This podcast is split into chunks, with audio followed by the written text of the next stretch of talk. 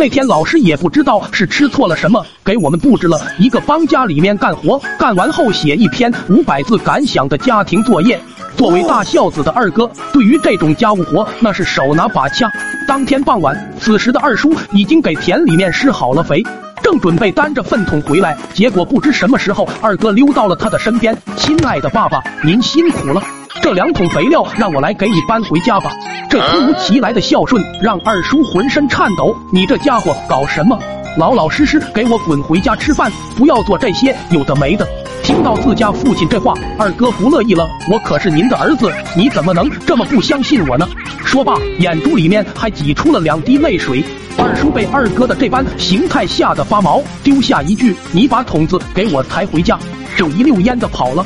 二哥这家伙挑着肥料桶走在回家的路上，颅内已经想好了，等会儿该怎样写自己是如何的高岸伟大，不辞辛苦的去帮助弱小的父亲。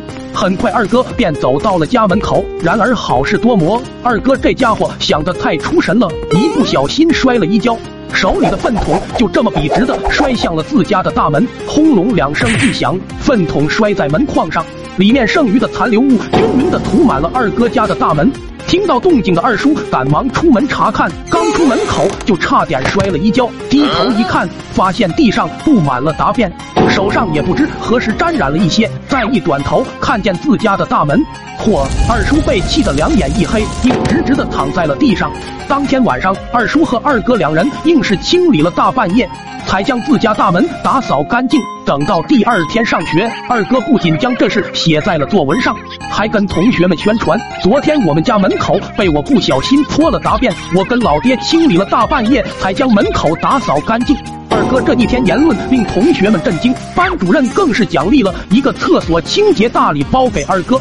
等到下午大家都放学回家，二哥只能留下来搞完卫生再回。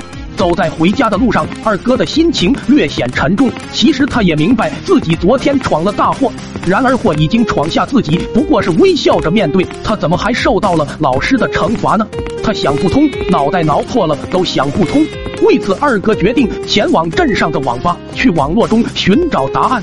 结果刚开好机，屁股还没落座呢，就被班主任一把掐住，拉着二哥就要去家访。幸好在半路被我看到，为了救下二哥，我灵机一动，在他们后面掐着喉咙大喊：“喂，前面那两个长得像彭于晏和吴彦祖的帅小伙，你们好帅啊！”下一秒，班主任和二哥笑容满面，瞬间回头，隐藏了这么久，最终还是被你们看出来了。结果却发现身后一个人都没有，而在他们旁边的稻田里，一只山羊冲了出来。两人只感觉自己的腰子传来一股巨力，紧接着便眼前一黑，什么都看不到了。等到再次醒来，已经躺在了医院的床上。